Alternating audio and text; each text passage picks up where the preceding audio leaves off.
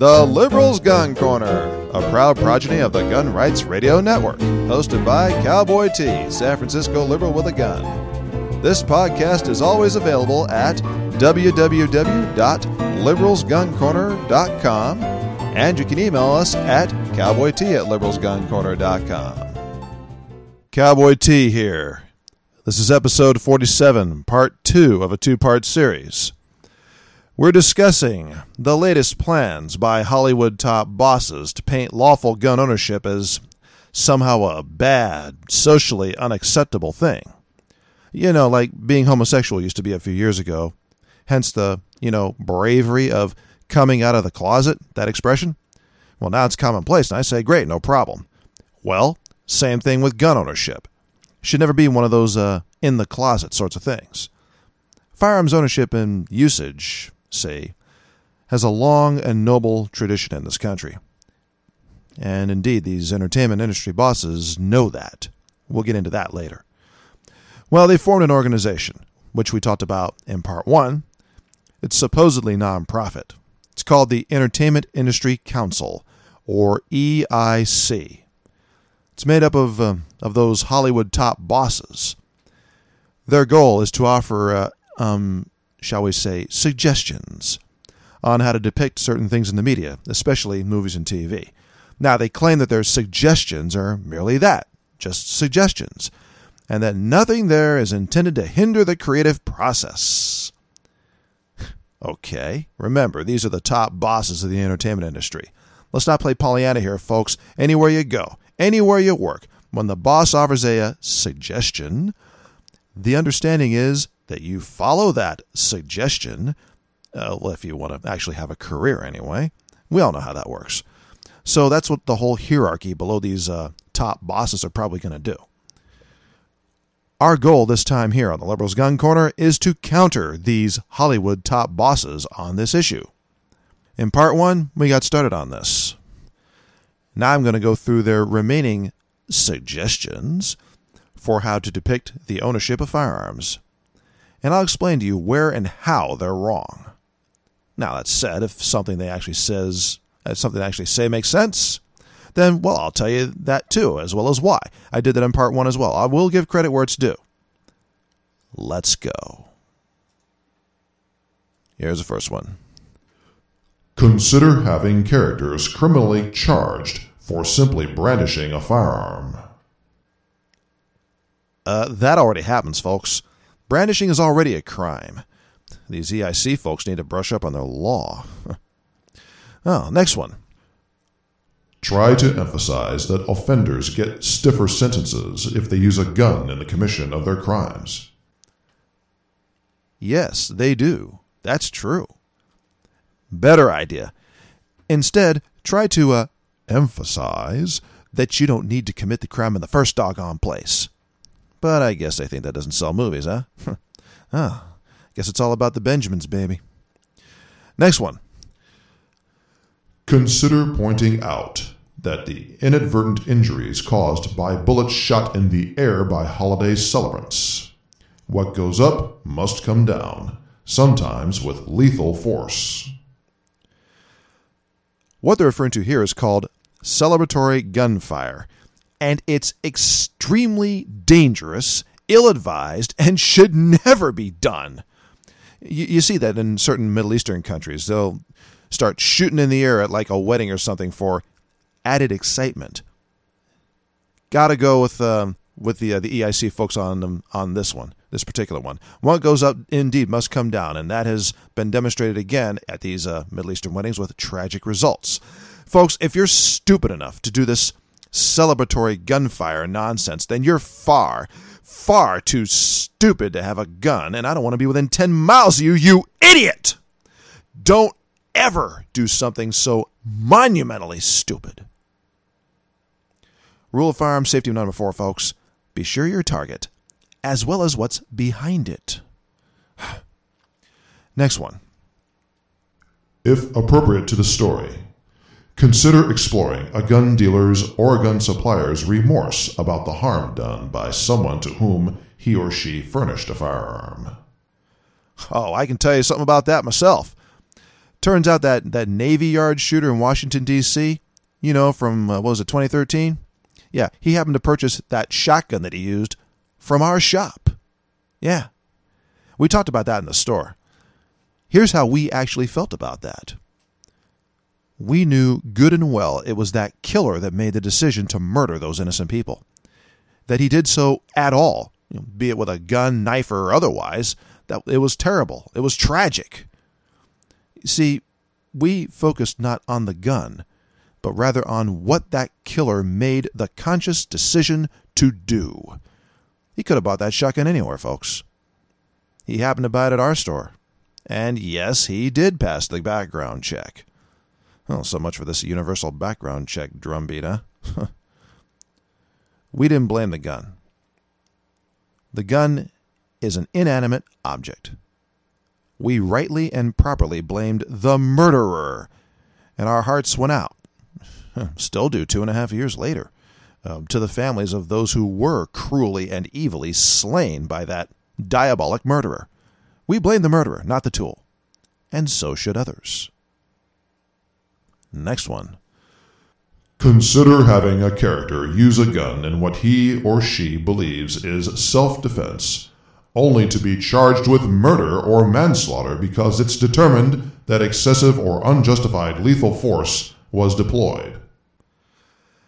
yeah, that's actually happened a few times, folks, especially in places like California, New York, New Jersey, and other similar types of places. And that's exactly why we need good, strong, stand your ground laws on the books nationwide. Oh, and by the way, that includes a legal protection from being sued in civil court by the family of the dirtbag who attacked you in the first place. Remember, folks, someone attacks you, you're the would be victim here. You, not your attacker. The EIC folks just made the case for this. Wow. Eh, I guess I should thank them. All right. Their next suggestion. Consider having characters successfully use alternatives to guns for self defense, such as pepper spray or mace. Well, I have to call upon an expert for this. How about Police Captain Massad Ayoob? Yeah, this guy's a captain with one of the police forces up in the Northeast. He addressed this years ago. Pepper spray or mace? Huh. You can't get the full strength real stuff the police use. Uh uh-uh. uh The stuff available to us mere people? That's the watered down version. Oh, and by the way, pepper spray or mace doesn't seem to work too well against someone hopped up on drugs, for example. Yeah, unfortunately, we've had plenty of cases of folks getting high on, say, I don't know, angel dust, for instance, and they fought right through pepper spray and mace before. Matter of fact, this very thing happened in Maryland a few months ago, September 2015. Guy was high on dust, acting crazy there in the McDonald's. Took the cops seven minutes to bring this guy down. They threw everything but bullets at him pepper spray, billy clubs, tackles, tasers, you name it. Seven minutes. Just think about that. And these are the cops. No, folks, the only way to stop a determined attacker, especially if he or she has a knife, is with a gun. You know, bang, bang, like the old saying goes. God may have made men, but Sam Colt made equal. What's next? Uh, uh, the Hollywood folks are going to get rid of all the phasers on Star Trek? Yeah, you know, start issuing pepper spray and mace throughout Starfleet? Maybe they'll get rid of blasters in the upcoming Star Wars movies. yeah, sure they will. Right. okay, I think I've beaten that one to death. When we come back, folks, we'll continue with some more Hollywood talking points for dissection. See you in a moment.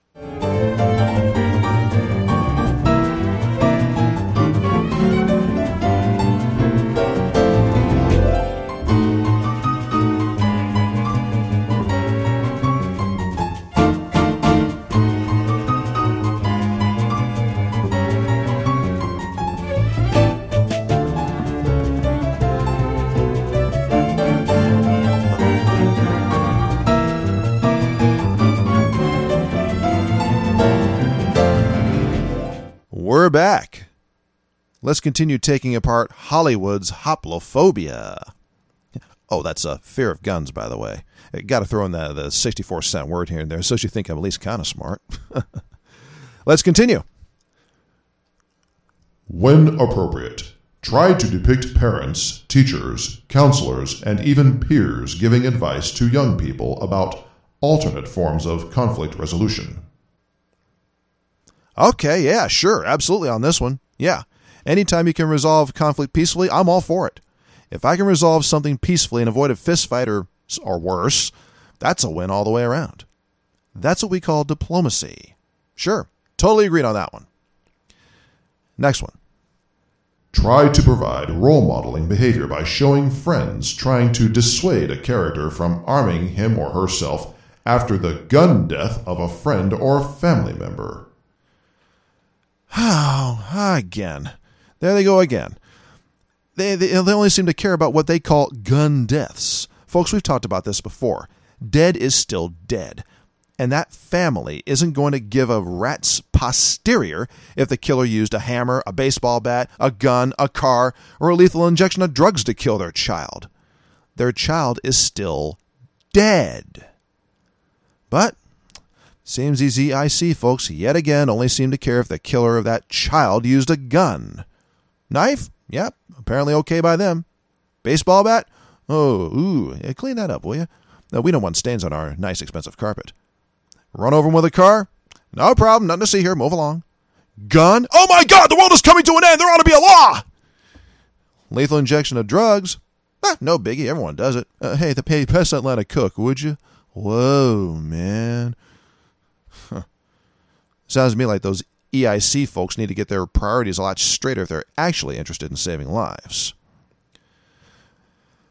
Okay, next one. Consider portraying a gun manufacturer making the right decisions in choosing to design a safer firearm. Well, okay, that's already happening in real life, folks. That's been happening for a long, long time too. Remington did it with their their Model 1858 um, black powder revolver way back then. Colt did it in 1873 with the legendary Peacemaker, also known as the Single Action Army. This is the one you know chambered for that great old cowboy cartridge, the 45 Colt. Yep, I'm talking about the good old Cowboy six gun. That replaced the Model 1858 because it's safer.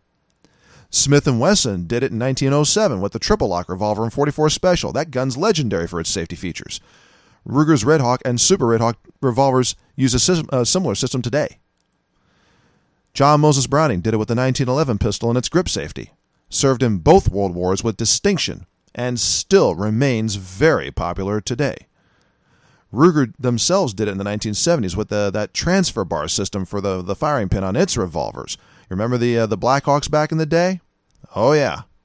Matter of fact, they still have a recall um, where they'll take your uh, your old system and put the new uh, trigger bar system. Excuse me, um, transfer bar system, not trigger bar, transfer bar system in for you. They'll do that today, even if your gun is from the 1970s, 60s.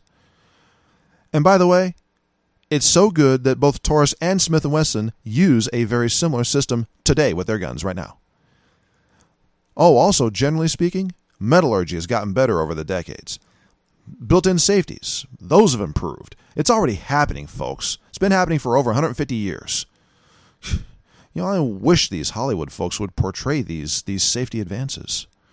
Well, I guess that doesn't fit their preferred narrative now, does it? You know, guns unsafe.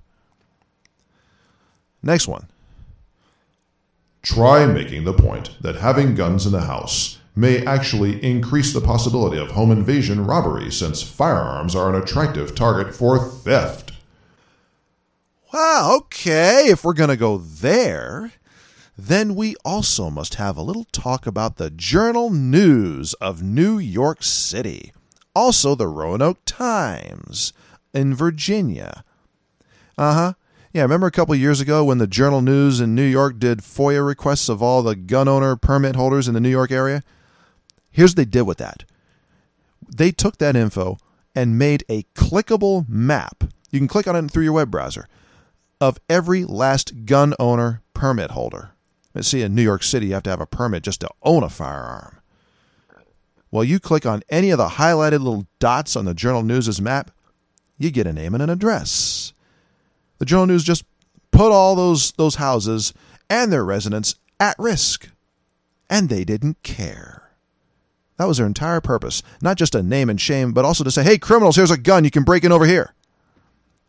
Like I said, the Roanoke Times tried to do a similar sort of thing. They threatened to publish uh, permit holders' name and address information as well for a similar purpose. Hey, gun, hey, criminals, gun owner here, break into this house. Folks, that's just one of the several dangers of having, for example, a gun owner registry. In light of such a possibility, especially after the Journal News' little stunt, I'll tell you what happened here in Virginia. Carry permit information is now legally exempted from FOIA requests, and that's a good thing for several reasons. One of which is if you don't want other people knowing you own a gun, you don't have to tell them. How's about that, huh? Next suggestion Consider showing a parent chastising his or her spouse for leaving a gun where their children can find it. Better idea. Instead of treating the guns like forbidden fruit, and we all know what that does, how about the parents being open and honest about firearms ownership and the safety thereof? You know, something like what my dad did with me, or like Police Captain Massad Ayoob's father did with him. In both cases, we knew exactly where the guns were. As children, we did. We also knew not to ever touch those guns without our parents' express permission. Captain Ayoob talks about this in his book In the Gravest Extreme.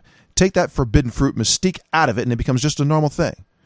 Oh, that's not true, Cowboy T. This isn't a Hot Wheels car. This is a gun. Oh, yeah? Really? Yeah, I know it's a gun. So what? My grandpa used to go hunting in the woods of Michigan back in the day. Did it all the time. Didn't have to. They had grocery stores back then, too. You know, this wasn't the days of, uh, you know.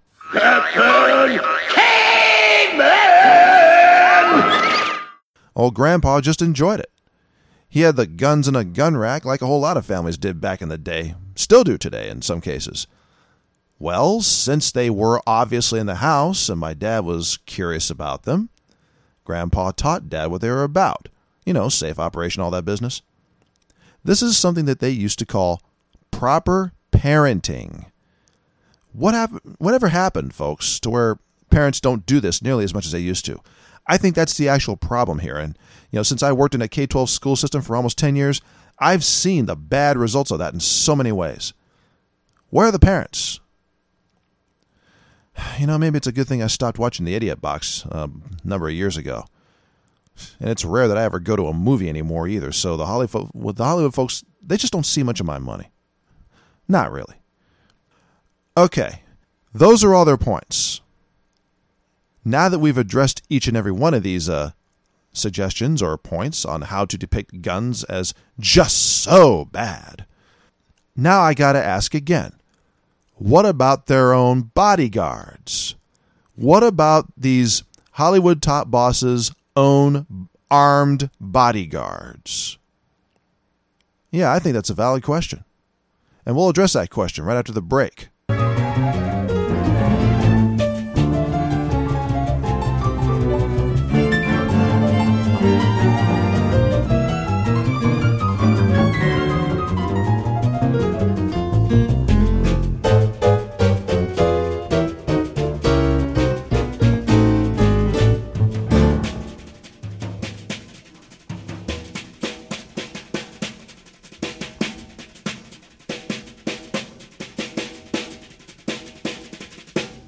Okay, we left a question hanging before the break. That was in light of wanting to depict guns as just so bad. How about the bodyguards for those very same Hollywood top bosses? What's up with that? Well, first, well, they have that because they're concerned for their own personal safety. Duh! That right there should tell you something, folks. Oh, yeah, I can hear them now. You, you have no business having guns, folks. Oh, our bodyguards? well, nothing to see here, folks. Move along. How about those LA Lakers? Wasn't that a great game, folks? Yeah, funny that. This is the concerted effort of some very powerful people in the entertainment industry to demonize gun owners. Gosh, might as well just call black people the N word, you know, demonize being black, you know, just like they used to do in the cartoons, you know, back in the day. You've seen them. I know you've seen them because I saw them. And I'm not just you know whistling Dixie here. I'm I'm, I'm serious about this. The these uh, executives' drumbeat message is: if you're a gun owner, you're bad, bad, bad. You should get rid of that terrible gun before another innocent child gets hurt. Yeah? Well, how about all those children whose lives got saved by a good guy with a gun? Speaking of entertainment industry and movies, I keep thinking of that scene from Boys in the Hood with Jason Furious Styles defending his sleeping son in the middle of, a, of the night. Yeah, from A Home Invader. When seconds count, folks, the police might be an hour or more away. In some neighborhoods, yes, that's what it is an hour or more. Hour plus. You don't have time to dial 911. Oh, and unlike Hollywood fantasy, that's real life. You know, speaking of Furious Styles in that scene from Boys in the Hood, speaking of that very thing, I stayed at my dad's house a lot when I was a little kid. And you know, once I became a teenager, I went to go live with him. It just occurred to me while I was writing this episode how many times he, my dad, might have saved my life from some threat I didn't even know about as a kid, you know, late in the night. I wonder. Perhaps it's a good thing that I'll never know the answer to that. Whatever the case, though, Dad sure did his job. I can attest to that one. He had his Washington State carry permit and he did his job. The fact that I'm speaking here tells you that. Oh, and uh, notice something else, folks. I want you to really think about this.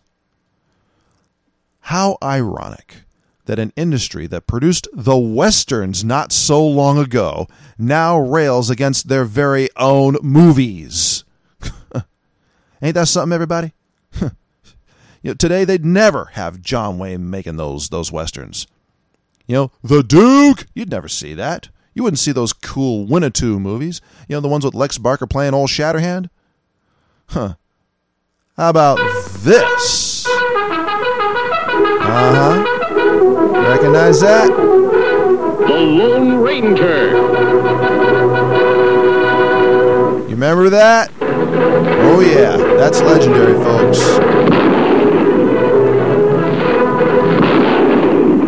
Silver! A fiery horse with the speed of light, a cloud of dust, and a hearty Hi-yo Silver. The Lone Ranger. Hi-yo Silver! Away! With his faithful Indian companion Tonto, the daring and resourceful masked rider of the plains led the fight for law and order in the early West. Return with us now to those thrilling days of yesteryear. The Lone Ranger rides again.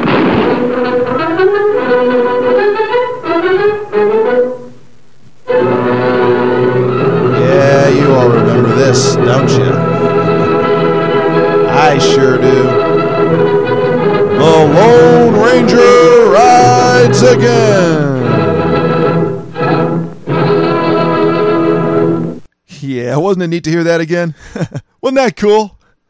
Lone Ranger was the man. well, guess what? Today, you wouldn't have that. You wouldn't have any of that. Uh uh not today. And that means you never would have been exposed to that code of honor that the Lone Ranger lived by either. And that, folks, would really suck. Because the Lone Ranger's Creed, if you all haven't read it, I suggest that you do. Google for this. The Lone Ranger's Creed is a really good set of rules to live by. Uh, the actor himself, uh, this fellow named Mr. Clayton Moore, he found the Lone Ranger's Creed so profound and, and good that he himself, I'm talking about the real live man now, the actor, he actually adopted it as his personal code of honor and he strove to actually live by it in real life. Guess who else lived by that code? Jay Silverheels, his co star, the actor who played Tonto. And from what I've read of their lives, they both did a pretty good job of it, too. Oh, but Cowboy T, that was old timey, long time ago. Oh, really? Then perhaps a bit of perspective is in order here. Folks, y'all remember the Y2K panic? Oh no, the year 2000, computers will all die! yeah, that. Well, Mr. Moore, Mr. Clayton Moore, the Lone Ranger himself, left us just a few days before that happened. Yep, just a few days before Y2K, December 28th, 1999, at age 85, is when he left us. Windows 98 and the very first iMacs had been out for oh, about a year. I had just turned 31 years old, and I'm in my 40s now. Wasn't all that long ago, after all, was it? Now, I'm not saying they were perfect, you know, those, those old movies, those old westerns. No, they weren't perfect at all. But doggone it, they were fun. I watched them too. You know, I haven't met anyone who was a boy, even in my generation, that didn't watch these. All sorts of guns in those old westerns. I never heard about people going and shooting up a school for watching The Lone Ranger. Has it happened? I don't know, but if it has, like I said, I haven't heard about it, so personally, I doubt it pretty highly. None of us kids ever did it. My dad and his friends used to watch those westerns back in the day too. They were listening to it before any of us were born. They were listening to you know to it you know on the radio even before TV came out. They didn't go shooting up schools afterwards either. Oh, and I remind you, a whole lot of their fathers, meaning, of course, my generation's grandfathers, they had their guns in the rack right there in the house. You know, sometimes even above the fireplace. Uh, you know, like how you see in those old movies. Well, that one's real life, folks. That's one of those movies as a reflection of real life because I've actually seen that M1903 Springfield or that M1 Garand from the war hanging in a, a place of honor right above the fireplace. So I know what happens even within my lifetime. Like I said, I'm only in my 40s. I am not that old. Shotguns too. They're above the fireplaces. And and um, any of you ever been to the Cracker Barrel restaurants? They're popular out in the east. I'm I'm hoping that they're getting more popular out in the west as well. Anyway, it's a series of restaurants that all you truckers out there know what I'm talking about good classic Americana food. Well, these restaurants, these Cracker Barrel restaurants, they've got those old shotguns in every one of those restaurants I've ever been in. Old Vice President Shotgun Joe Biden would be proud. They're hanging right there above the hearth. Yeah, every one I've ever seen, every one of these. These Hollywood people, these these entertainment industry folks, they used to portray that for what it is, an honorable and noble thing. Years, decades, they portrayed it like this. And now they want to turn around and demonize that exact same thing? What happened? What in the world is going on here? Folks, there is nothing quote unquote wrong with gun ownership by us, the people. Nothing. Never has been. On the contrary, you ask any of those old folks who had to deal with the hangings of black people back in the 40s and the 50s, some of them are still alive, they'll tell you it's actually a rather noble thing. And so will a whole lot of other people. Folks who fought in the wars, folks who went out hunting, folks who defended themselves from attack from various types of types of uh, you know highwaymen or murderers or whatever. Gun ownership is just as noble and honorable as the printing press or the right to assemble, or the right to petition your government to redress grievances, or the right to insist on a search warrant before the police search your home. All of these are noble things, folks, and they should be treated as such. That's America. That's the America I and so many others, millions of others, signed up to defend. And on that note, you know what I'm going to go do now? I'm going to grab my lever gun Go to the range and punch some paper with it. That's right. All this talk about old westerns is maybe a hankering for some target practice, partners. it's probably about as close to an actual cowboy as a Cowboy T will ever get. But you know what? It's fun. And in this country, we still get to do that here. And so I will. So saddle up, partners. I'm heading out. This is Cowboy T signing off. Until next time. Till then, safe shooting. Practice often. Exercise all of your rights. Defend all of your rights. And thanks for listening.